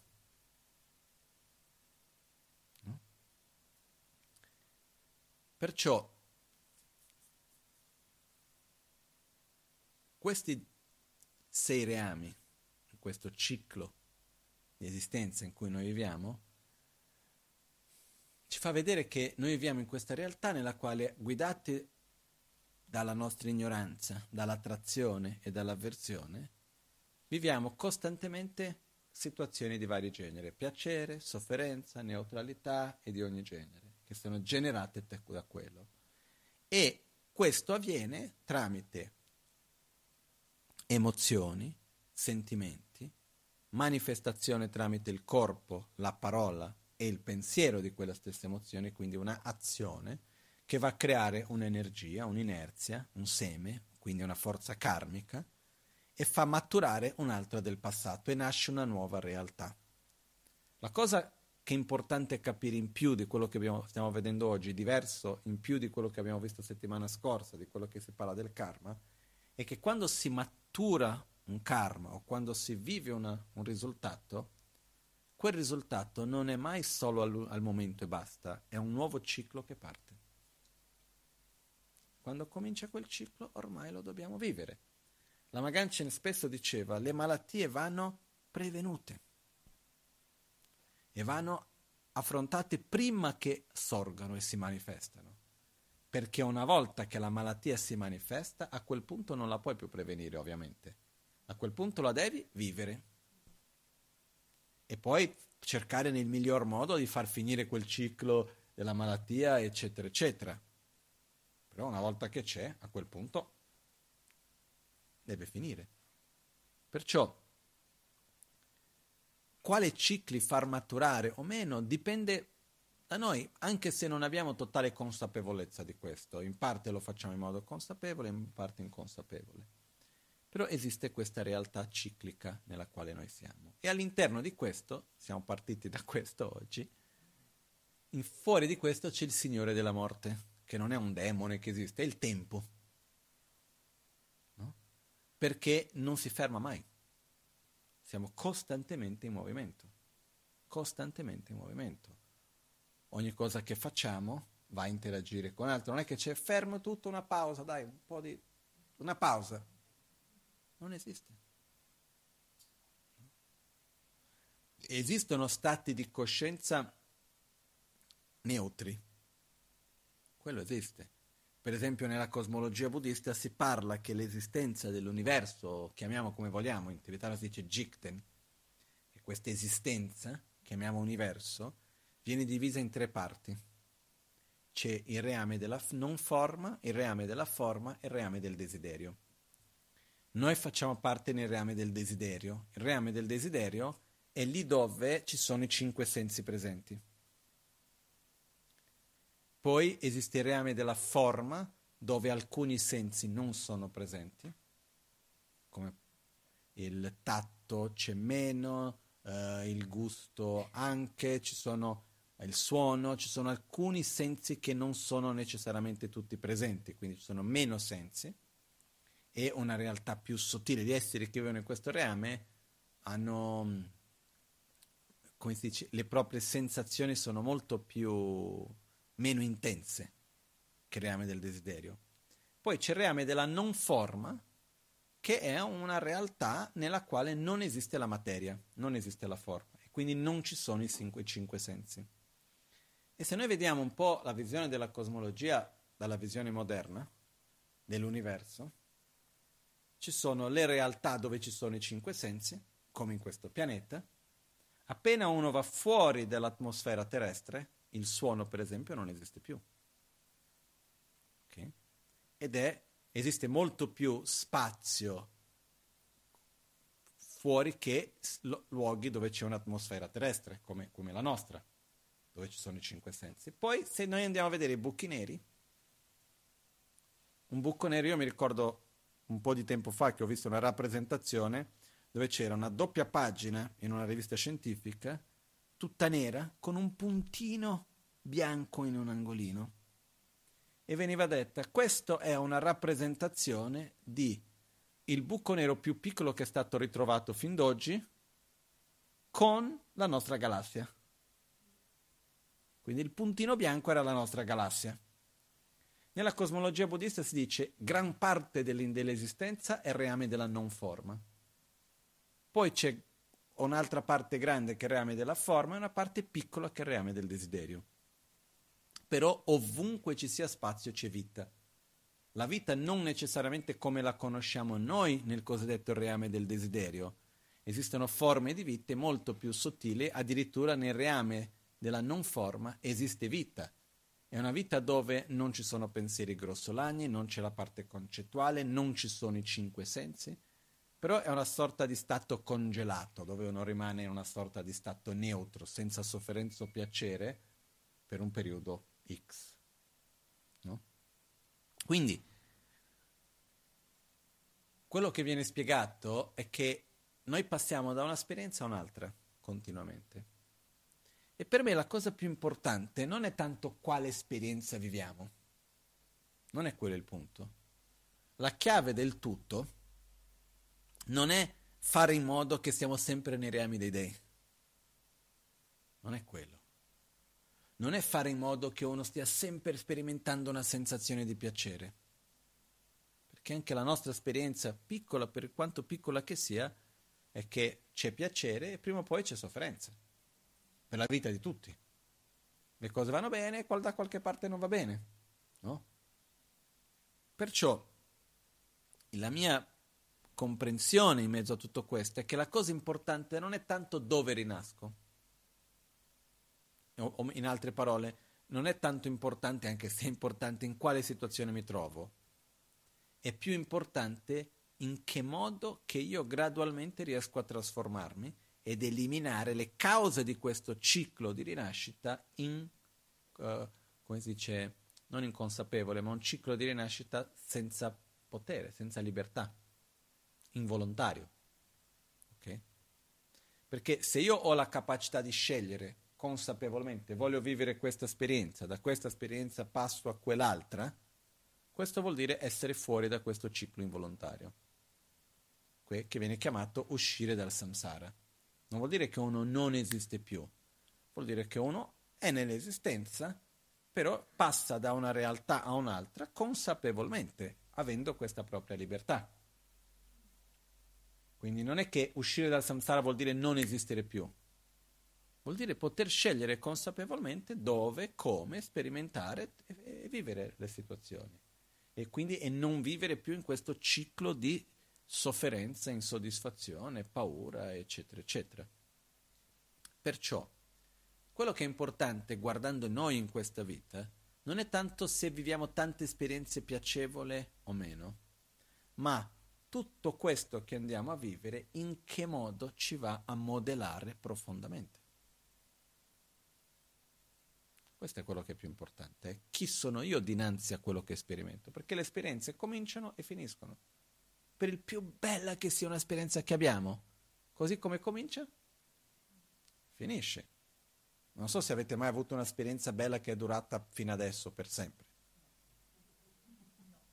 Io ho mai visto, eh? Ho una un'esperienza brutta che dura per sempre? Qualcuno mi dirà di solito durano di più. Dipende. Ok? Però non è che dura per sempre. La cosa che io ripeto sempre, continuerò a ripetere, fatto sta che anche se viviamo tante esperienze diverse, c'è qualcosa che continua. Noi continuiamo da un'esperienza a un'altra. Quando esco da un'esperienza piacevole ed entro un'esperienza spiacevole, io entro nell'esperienza spiacevole con tutto il bagaglio accumulato nell'esperienza, nell'esperienza precedente e così vado avanti per tutto il resto. E quello che è importante è che ciò che va a generare la, la sensazione piacevole o spiacevole è l'insieme del mio stato psicofisico sommato, quindi delle mie scelte, la mia mente, il mio corpo e le mie azioni, sommato a quello che io stesso ho generato nel passato.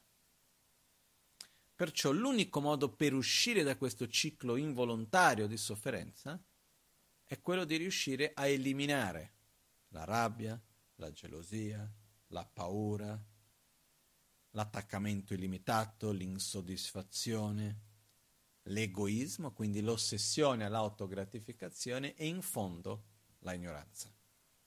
In realtà uno quello che dovrebbe eliminare è l'ignoranza, ma per arrivare lì c'è un po' di lavoro da fare prima. Come si fa questo? E qua c'è un punto che voglio specificare ancora. Il processo non è di eliminare questi veleni mentali come ho appena detto. Il processo è di sviluppare le qualità che naturalmente vanno a contrapporre quei veleni mentali. Perché non è che io prendo la rabbia e la butto via. Non funziona così. Io devo sviluppare amore, devo sviluppare pazienza, stabilità e naturalmente uno toglie l'altro. La metafora è quella della luce e dell'oscurità.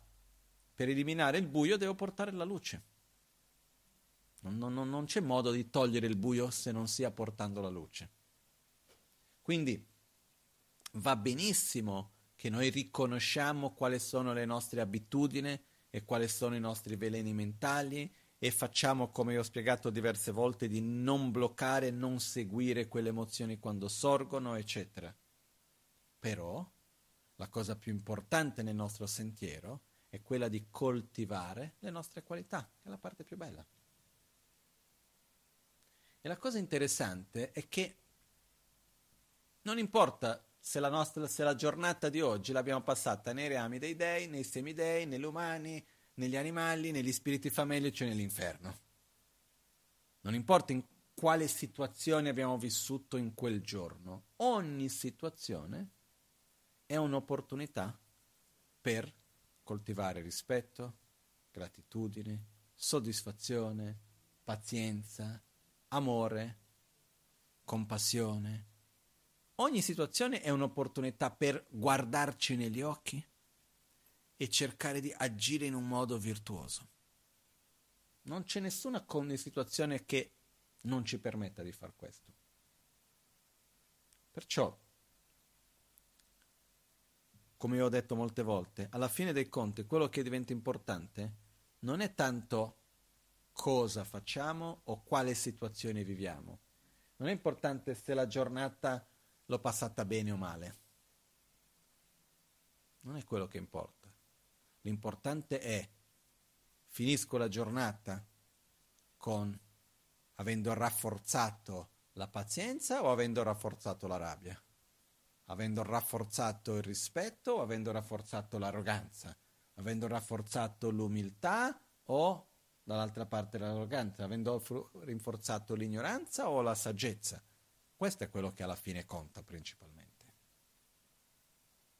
Perciò io almeno è da tempo che sono perso un po' l'illusione di che a un certo giorno andrà tutto bene. Non ce l'ho. Se qualcuno mi chiede ma sei ottimista o sei pessimista nella vita? In generale sono ottimista, nel senso che io mi fido delle risorse che ho per affrontare le cose. Problemi ci sono e ci saranno tanti. E quando non è uno è un altro. Però come diceva la Maganchen spesso, There are no problems, just small difficulties. Non esistono problemi, solo piccole difficoltà. No? E meno male che ci sono queste piccole difficoltà. Perché quanto abbiamo imparato noi dalle difficoltà nella vita? Tantissimo. Però dinanzi a una difficoltà, dinanzi a un conflitto, ci sono alcune attitudini diverse che noi possiamo avere un'attitudine che noi abbiamo dinanzi a un conflitto è quella di cercare il colpevole e vittimizzarci e dare la colpa all'altro. Questa è una possibilità. Un'altra possibilità dinanzi al conflitto è quella di entrare fortemente nel conflitto. O c'è un problema, mi lascio travolgere dal problema e faccio che tutta la mia vita giri intorno a quel problema e rimango a soffrire e rigirare. L'esempio è c'è un qualcosa che non va, rimango lì a lamentarmi, a generare più conflitto, a cercare il colpevole di quella cosa, io entro e mi lascio travolgere dal problema. Un'altra possibilità è che c'è il problema, non mi lascio travolgere e guardo verso una soluzione. Cerco di risolverlo. Ok? Come faccio per risolvere questo problema? Non importa quello che è accaduto e un altro punto ancora in più, io cerco di risolverlo, ma più importante che risolverlo è cosa posso imparare dinanzi a questa situazione. Io un po' di anni fa ho avuto un'esperienza che avevo raccontato qui al Kumpen, che è stata quella dei tasselli. Qualcuno si ricorderà. Perché mi trovavo che stavamo facendo i mandala come questi su ad Albagnano e dovevo inaugurare tutto il tempio per, era primavera, era, Pasqua se mi ricordo bene, che veniva Trichan Rinpoche, la reincarnazione del maestro di Lama e aveva una data specifica. Io, come in tutti i progetti, ho fatto il cronoprogramma, partendo dall'ultima data, tutto quello che devo far prima, messo ogni cosa, quindi il cartongesista deve fare questo, quello deve fare di qua, e avevo messo bene che quel giorno lì dovevano essere posati i mandala fatti in un certo modo ed era un lavoro che facevo io con aiuto di qualcun, qualcun altro. E in quel momento servivano per mettere quei tipi di struttura nel cartongesso di qua e di là, serviva un tassello speciale. Io, per non aver problemi, parlo con chi mi faceva i lavori, che parla col suo fornitore di fiducia, chiediamo un mese prima perché, per assicurarci che ci siano quei tasselli di una marca che si chiama Mungo, svizzeri. E succede che in quel giorno, una settimana prima della data di quando mi serviva, cinque giorni prima, qualcosa del genere, parlo e l'altra persona, che poi è un amico, dice guarda mi dispiace tanto, mio fornitore di fiducia invece questa volta mi ha dato buca. E dice che i tasselli non ci sono, ci sono solo questi altri proviamo. Vado lì, provo 4, 10, di 10 sarà andato bene 2. Ho detto no, non funziona. Prendo, vedo tutti, i chiamo la fabbrica in Svizzera. Dicono no, noi non possiamo vendere, vendere al privato. Molto meno in Italia, deve essere solo in Svizzera perché lì ci sono i distributori. Parlo con tutti i distributori in Italia. Tutti mi dicono sì, ci sono, però ti posso far avere questo fra cinque giorni, una settimana, qualcosa del genere. Io ho bisogno domani per mantenere, per riuscire a inaugurare in data. A questo punto chiamo tutti, niente, chiamo la fabbrica, alla fine dico no, deve essere uno svizzero, chiamo l'amico svizzero, dico scusi, puoi comprare a nome mio. Prendo la macchina, faccio sette ore in macchina, Andiamo, dormo lì vicino, alle 7 del mattino del giorno dopo ero davanti alla fabbrica. Quando mi hanno visto lì davanti alla fabbrica, sai che sono rimasti un po' così, mi hanno dato la scatola di tasseli, non mi hanno chiesto niente, me l'hanno regalata. Ho preso, ho fatto altre 7 ore in macchina, con, lì c'era Federico che aiutava a guidare, e siamo tornati indietro, arrivato dentro il cronoprogramma, messo tutti i tasselli, ero contentissimo. Funzionato tutto. E quando mi sono trovato con l'amico che c'era il problema del fornitore, eccetera, non è che mi sono arrabbiato, perché il mio problema in quel momento non era che l'altro ha... che io ho bisogno dei tasselli, punto. Quindi la mia energia, io non ho energia da sprecare a discutere perché non ha portato in tempo che avrebbe dovuto dirmi prima, non ho energia da sprecare a questo, la mia energia va a ottenere i tasselli, punto. E poi metterli. È bello che sono riuscito e sono contento di quello. È inutile stare lì a litigare perché di qua, perché di là. Andiamo verso la soluzione. No? E quello che ho visto inoltre in tutta quella situazione è questo, che quando c'è un problema e noi non, non rimaniamo attaccati a come secondo noi la cosa avrebbe dovuto essere, ma semplicemente ci direzioniamo verso la soluzione, apriamo le possibilità e vediamo. E poi andiamo avanti, non perdiamo l'energia, perché quando noi rimaniamo intrappolati nell'attaccamento a come le cose dovrebbero essere, sprechiamo troppa energia in quello, perché energia con il pensiero, con la parola, con le azioni. Invece andiamo avanti. E un'altra cosa ancora, se stiamo facendo un progetto, in questo caso la costruzione del Tempio, che sia il progetto chiamato famiglia, che sia il progetto chiamato vita, che sia qualunque cosa sia, se io in quel caso rimango male che non sono arrivati i tasselli, mi metto a litigare con quella persona che poi quindi vado a far del male all'amicizia. E non solo questo, metto una brutta energia nel progetto. Rimane un qualcosa lì, rimane un nodo. E da questo poteva portare tanti altri conflitti e tante altre cose. Quindi alla fine vado a litigare con l'altro perché non è stato possibile una cosa o un'altra e questo creano tante cose. Quindi è importante non essere attaccati a come secondo noi le cose dovrebbero andare. Ma io ho chiamato, ma io ho ordinato, ma io ho detto in tempo. Non importa, io non ho la capacità di prevedere ogni cosa. Guardiamo verso la soluzione, quello che si fa, si può, si fa. Poi se non si riesce, ho fatto il meglio di quello che ero capace. Però è molto importante questa attitudine di guardare verso la soluzione che è quello che io chiamo di accettazione. Perché accettare non vuol dire rimanere intrappolati nel problema, ma accettare vuol dire mettere l'energia nella soluzione. Perché inevitabilmente avremo difficoltà nella vita. Suoni. Mezzo. Ma succede a tutti, eh? E quindi quando fa, cominci una cosa, non va come mi aspettavo, succede un problema, succede una difficoltà di qualunque genere, cerchiamo di accettare, ossia non rimaniamo intrappolati nell'immagine idealizzata di come secondo noi avrebbe dovuto essere, non ci vittimizziamo davanti alla situazione, ma chiediamo a noi stessi, con le risorse che io ho, cosa posso fare? Non, imp- non voglio sapere chi è il colpevole, non mi importa. Quello che mi importa è con le risorse che ho, cosa posso fare? Ah, ma mi è costato di più andare fino in Svizzera e l'albergo e il tempo e tutto. Sì, alla fine mi hanno regalato i tasselli, una cosa valeva l'altra economicamente. Però quello che voglio dire è che se il mio obiettivo è uno, vado avanti e cerco le soluzioni e trovo i modi di andare avanti, la cosa bella è che l'energia fluisce. Invece di rimanere lì bloccati perché questo, perché quell'altro, perché non era. L'importante è permettere alle cose di fluire. Quindi questo è un esempio per me di una situazione difficile, da un certo punto di vista, che era un problema, che avrebbe potuto essere un problema maggiore, ma per fortuna in quel momento siamo riusciti a guardare verso la soluzione, andare avanti, trovarla e poi cose sono andate tutte bene. No?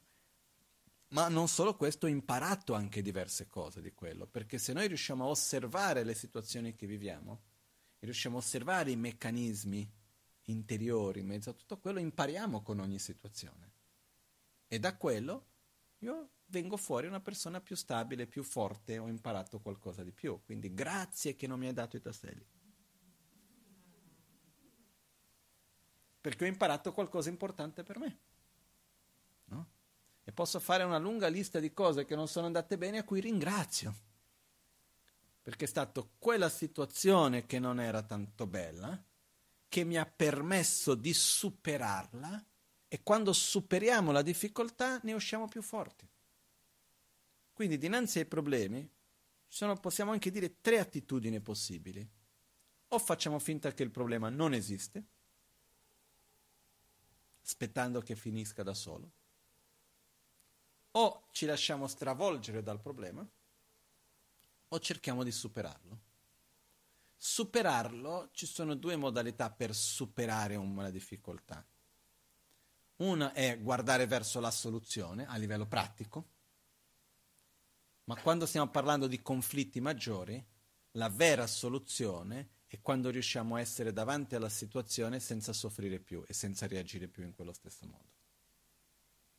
Facendo un lavoro su di noi, nel modo di relazionarci con l'altro, quando riusciamo a trasformare effettivamente. Questa è la cosa ideale. Però quando riusciamo a superare un problema, quando riusciamo a superare un conflitto, per esempio fra due persone, a un certo punto c'è un conflitto. Le possibilità sono tre. O si fa finta che il conflitto non esiste, e la tendenza è o esplodere o implodere, o si lascia travolgere dal conflitto e quindi diventa un'escalation che cresce sempre di più, o si vede di risolvere il conflitto. Quando si riesce insieme a risolvere il conflitto, la relazione fra le due persone finisce più forte di quello che era prima, più stabile. Perché quando abbiamo un problema fra di noi e lo risolviamo, cresciamo insieme e abbiamo più fiducia uno nell'altro. Quindi quando fra due persone c'è una difficoltà, le possibilità sono tre, o facciamo finta di niente. Quindi si va o all'implosione o all'esplosione, o se uno si lascia travolgere dal problema, ognuno attaccato ad aver ragione, senza avere un'attitudine verso una soluzione reale, o si cerca di dire ok, mi metto in gioco per risolvere. Cerco di imparare la mia parte, cambiare qualcosa, l'altro cerca di fare lo stesso, insieme si cerca di superare quel conflitto e quando si riesce a farlo è meraviglioso, su tanti aspetti. Uno di questi è che anche la relazione fra le due persone diventa più stabile e più forte. E questo lo troviamo in tantissimi aspetti della nostra vita. Perciò ricordiamoci che noi nella nostra vita passeremo da un reame all'altro. Abbiamo giornate e periodi dei reami dei dei, giornate e periodi dei reami dei semidei, eccetera, però è importante riuscire a riconoscere anche questo, perché ognuno di questi reami ha, suoi, aspetti e le sue dinamiche negative. E quando noi riusciamo a comprendere queste dinamiche, quello già ci permette di riuscire a uscirne da queste dinamiche anche. E una delle dinamiche, secondo me, più presenti nella vita moderna, nel contesto sociale in cui noi siamo, è quella dei semidei. Perché diciamoci la verità, ci manca qualcosa o no? Io non lo so a voi, a me non mi manca nulla. E, ehm, abbiamo delle necessità che andiamo a creare che non sono reali, ma sono delle necessità create sulla base di paragone, sulla base di giudizio di cosa le altre diranno. Abbiamo delle necessità che vengono create tramite un impulso del proprio desiderio, perché il desiderio funziona quando voglio qualcosa c'è un'insoddisfazione, una difficoltà, come dicevamo prima, un stato interiore di malessere, quando riesco a ottenerla, cosa sento? Dopamina, piacere. Però la cosa che è interessante è che più forte il picco di piacere, più forte dopo è l'insoddisfazione che viene dopo. E quindi cosa succede? Io voglio ripetere quel picco un'altra volta. E continuamente stiamo nel piacere, insoddisfazione, voler di più, eccetera, eccetera. E una delle cose che noi andiamo a collegare, scusate, apro una parentesi veloce però importante, noi viviamo questi cicli, uno, de- uno dei modi è tramite la parte materiale, gli acquisti, le cose che otteniamo. Adesso arriva l'inverno, non lo so, c'è qualcuno che non ha i vestiti per l'inverno? Mi chiedo. No, non credo. Io ho visto per me, altro ieri, mi sa, Stavo guardando e ho detto che ho bisogno di una giacca a vento, perché la mia c'è lo zipper che si è rotto. Stavo guardando, a un certo punto ho detto, il zipper, faccio cambiare lo zipper, no? Nella nostra cultura questo non, non fa parte. Adesso andrò a cercare, sto cercando, ho già chiesto a qualcuno, sta lì, sto cercando di trovare lo zipper. È un'ottima giacca, si cambia lo zipper non per una questione economica, che per, per fortuna non ho nessun problema di scegliere la giacca che voglio comprarla. Ma quello che io sento è che il costo di comprare un oggetto non è economico, è il costo quello che costa la natura, l'energia che c'è dietro. Perché ormai noi parliamo dell'ambiente, l'ambiente, l'ambiente, ma qual è uno dei migliori modi per contribuire all'ambiente? Consumare meno. Perché qualunque cosa facciamo materialmente ha una ripercussione enorme. Noi siamo nel sistema, non riusciamo a non far parte. E qualunque cosa andiamo a fare avrà una ripercussione enorme per rispetto alla natura, per rispetto agli animali, agli esseri umani, a tutti, dobbiamo consumare di meno, dobbiamo dare valore alla materia. Quindi anche questo, non entrare in questo meccanismo. Però ieri, per esempio, guardavo, ok, mi pensato che mi serve, la, comincia a far freddo, la mia giacca non si chiude, vediamo un'altra. E comincia a vedere, no? E la mente dove va? Ah, guarda che bella questa, mi è piaciuta quell'altra. Eh sì, vabbè, me la posso permettere, mi compro questa. A un certo punto ho detto, oh, che stai facendo? Perché veramente, eh? Perché a un certo punto viene più Madocca e dice, che, ma da dove verranno quelle piume? E come avviene? Ma poi anche l'altro che è sintetico, peggio o meno peggio, non lo so. Fatto sta che qualunque cosa andiamo ad acquistare ha un peso sulla società e sull'ambiente prima di tutto.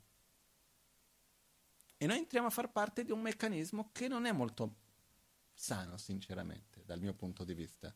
C'è chi dice no, fai bene di comprare sempre di più perché aiuti l'economia. Però viviamo in un'economia che è basata sullo spreco. È basata su produrre di più di quello che si può consumare. È basata nel non rispetto verso le risorse sia umane che ambientali. È un sistema che è basato su una, un'immagine illusoria di continua crescita impossibile, è normale che c'è la crisi. Perché è impossibile immaginare un'economia che non va mai in crisi e sei sempre solo in crescita. È, è, è, impossibile.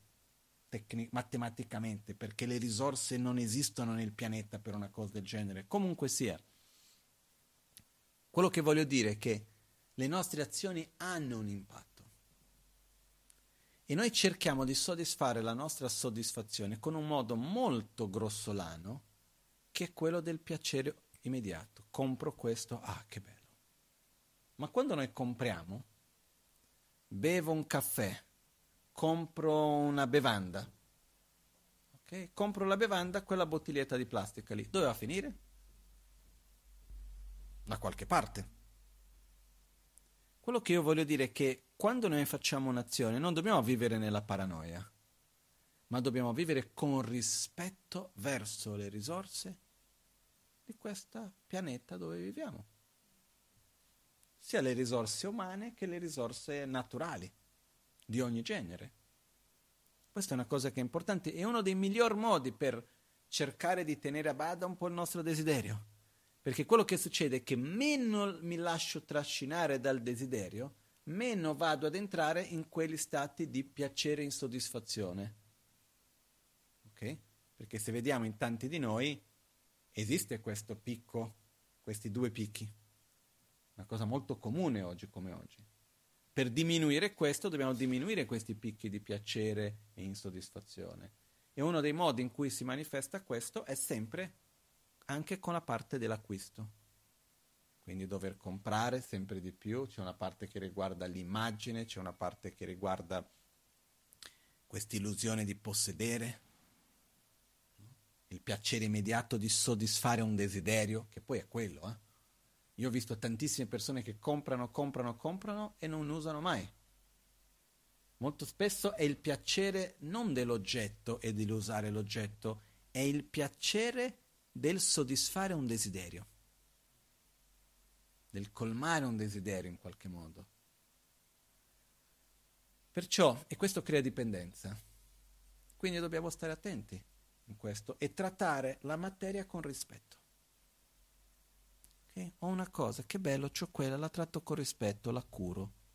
E questo ci aiuta ad avere anche più soddisfazione, più rispetto verso l'altro. Piuttosto compro una giacca, ma che sia di una qualità che mi duri nel tempo, che sia fatta in un contesto di rispetto verso la natura e gli animali. Uh, cerco di fare in un modo che faccio quello, però è una cosa che poi nel tempo lo duro. Io non lo so, ma anche in Italia, fino a poco tempo fa, era normale che si passavano certi indumenti di generazione in generazione. O no? Oggi come oggi si arriva il nonno con la giacca e dice scusi nonno ma, ma lascia stare. O mi sbaglio?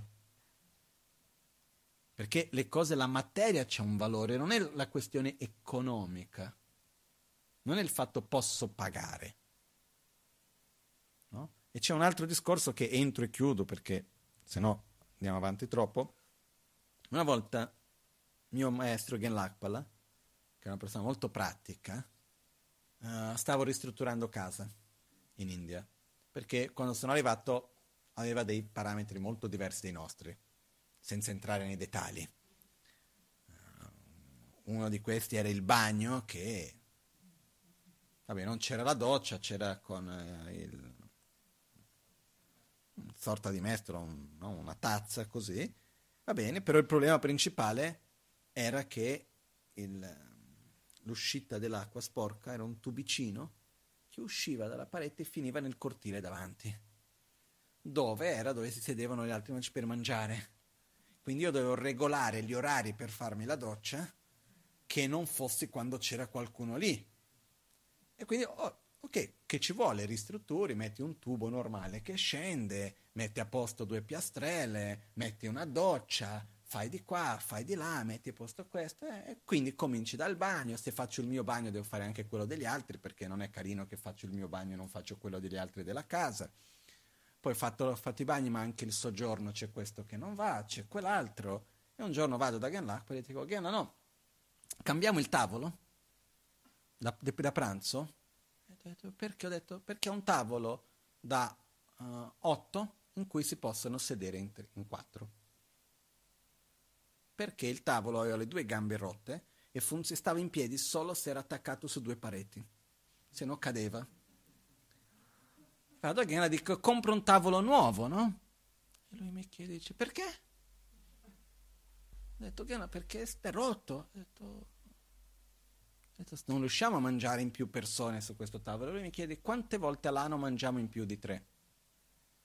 Ma, ho detto, sono quelle 5-6 volte, succede ogni tanto. Lui ha detto, sì, di solito come facciamo? Ho detto, andiamo in camera tua, nella tradizione tibetana il letto serve come soggiorno, e lui c'è una camera relativamente grande dove si potevano sedere più persone su questi vari letti che c'erano e si mangiava. Gli ha detto, è piacevole come mangiamo? Ho detto, sì, c'è qualche difficoltà? Ha detto, no.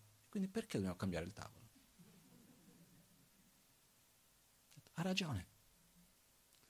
E così c'erano stati diversi esempi. Ma il punto principale, volevo cambiare le finestre che quando pioveva con la vento entrava acqua e ricordiamoci che in India ci sono le monsoni. Ho detto, ma quante volte all'anno entra l'acqua? Ho detto, quelle 3-4. E cosa fai? Metto le pentole. E cosa vuoi, cosa vuoi che sia?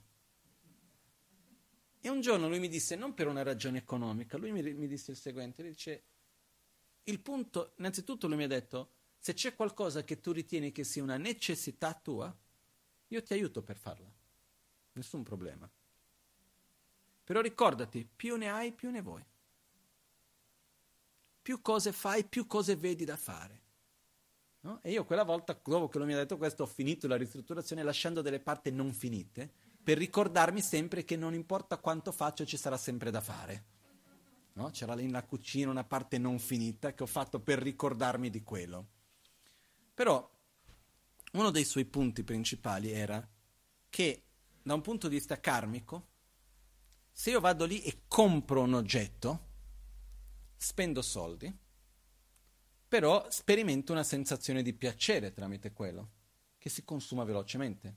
Quella sensazione di piacere viene dal nulla o è stata generata energeticamente in passato?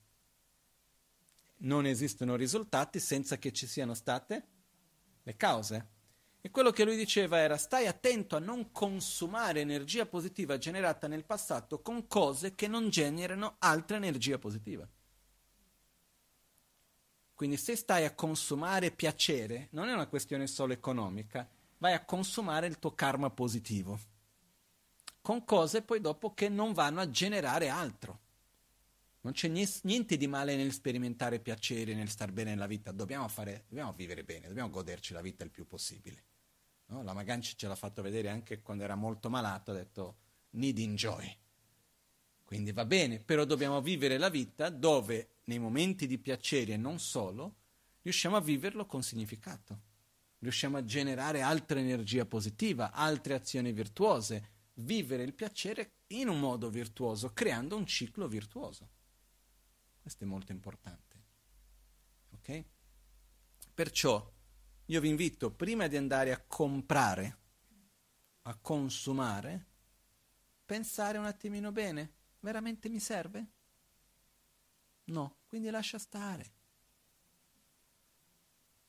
Perché non è il problema dei soldi, è il problema della dipendenza all'acquisto.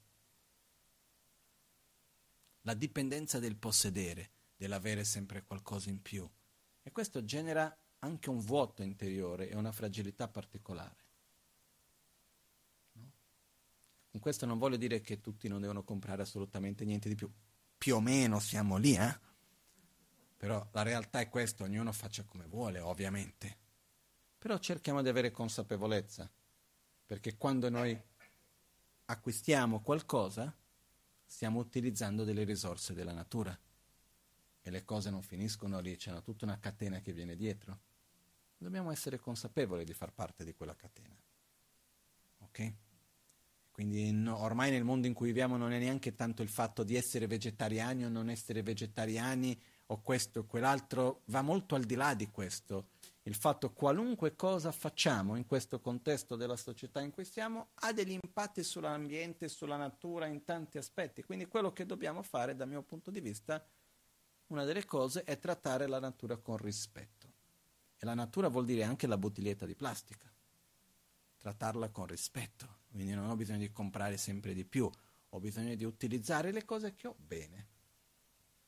Quindi questo una cosa in più così perché alla fine passiamo da una cosa a un'altra, però le nostre azioni portano conseguenze. Ok? Perciò cerchiamo di direzionare i nostri desideri, di non entrare, non permetterci questi cicli viziosi, perché se no andiamo a creare delle abitudini che ci fanno sempre di più ritornare questi cicli che poi sono viziosi. Ok? Facciamo le dediche per oggi. Io fra le dediche volevo fare una dedica speciale che è quella per le malattie, in modo che possiamo dedicare che questo momento in cui noi ci troviamo possa anche passare il più velocemente possibile con le minori conseguenze e speriamo di poter rivederci qui settimana prossima. Noi ovviamente come centro rispettiamo le normative e tutto il resto secondo di come vanno le cose, comunque sia continueremo sempre con le attività online indipendentemente da tipo questo weekend io sarei dovuto andare in Olanda per fare gli insegnamenti, invece darò gli insegnamenti che dovrei dare in Olanda da albagnano. Quindi in qualche modo comunque diamo la continuità sempre, però mettiamo la nostra energia, dedichiamo anche affinché questo possa passare al meglio, affinché chi si trovi in prima linea a dover affrontare, prendere le decisioni, eccetera, riesca a prendere le decisioni migliori, abbia la forza per affrontarlo con saggezza, con amore, con compassione, che chi si trova in difficoltà fisica, mentale, possa superarla velocemente. Jetsun lame kotse rapten chi namkar chinle chokchur ge padang losan tempe drenme sasum ki drove munsel takto ne gyurchi kewa kuntu yanda lamadang dralme cheki pela longche ching sadan lamge yente rabzone dorje change kopa nyur toba sho semche ne ba chinye pa nyur to ne le targyur chi drove ne ni malya pa takto chungwa me bara shon qualunque essere malato o sofferente che ci sia, possa essi velocemente guarirsi dalle loro malattie, possano tutti gli esseri vivere sempre liberi da qualunque malattia. Mena tudan denpa dan sanga de chu drupa ye kandro simbo la sopa ninche semdan den chi. Possano le medicine, cure e terapie essere efficaci Possano le preghiere, i mantra di guarigione essere efficaci. Possano gli esseri che generano malattie come virus e batteri avere compassione di coloro che sono malati. Chona kuina lida sem donga neba chinye pa teda dagi sonamgi tega gyatso to parasho. In tutte le direzioni, qualunque corpo o mente malato o sofferente che ci sia, possa tramite la forza dei nostri meriti raggiungere un oceano di benessere e felicità. Nimo dele tsendele nime kuyan delek shin ninsen takto delek pe kuncho sumke jinge lo kuncho sumke ngodrubot sol Concio sumche trasciscio. All'alba o al tramonto, di notte o durante il giorno, possano i tre gioielli concederci le loro benedizioni, possano aiutarci ad ottenere tutte le realizzazioni e cospargere il sentiero della nostra vita con molti segni di buon auspicio.